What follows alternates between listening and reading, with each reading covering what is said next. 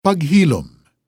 Pagkat itong kaalaman ay daan ng buhay, nagbibigay kalusug at kagalingan ng katawan. Mga Kawikaan, chapter 4, verse 22. Parang kailan lang nagsimula ang bagong taon at ilang araw na lamang ay matatapos na ito. Ang bilis ng panahon.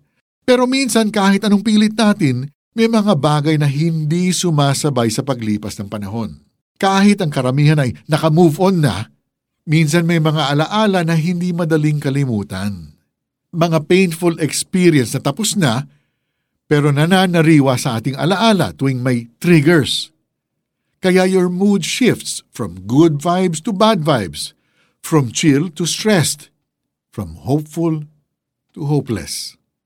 This cycle has to stop. God wants you to be healed.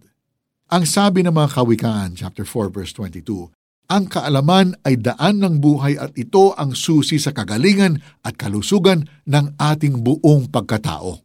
Nakakasama sa mental and emotional health natin ang bad memories and negative thoughts. Buti na lang, whoever is in Christ has the mind of Christ. 1 Corinthians chapter 2, verse 16.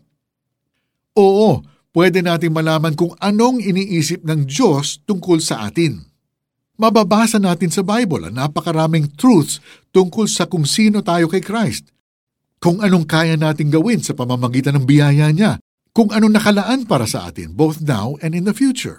Habang pinupuno natin ang isip natin tungkol kay Jesus Christ, His beauty, His grace, His love, His power, makakalimutan ang painful memories at mararanasan natin ang kagalingan mula sa Kanya. Kapatid, panahon na ng paghilom.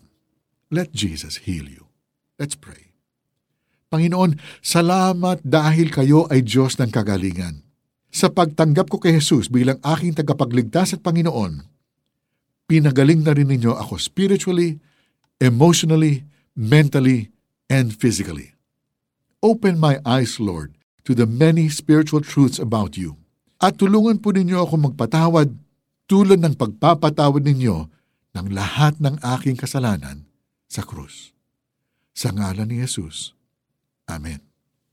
How do we apply this verse? Gamit ang Bible app or Google search, hanapin ang mga Bible verse na may phrase na in Christ or through Christ. Basahin mabuti mga verse na ito and ask God to change your perspective regarding sa kung sino ka kay Kristo at ano ang magagawa mo. Pagkat itong kaalaman ay daan ng buhay, nagbibigay kalusug at kagalingan ng katawan. Mga Kawikaan, chapter 4, verse 22. For the 700 Club Asia, ako po si Mari Kaimo. God bless you today.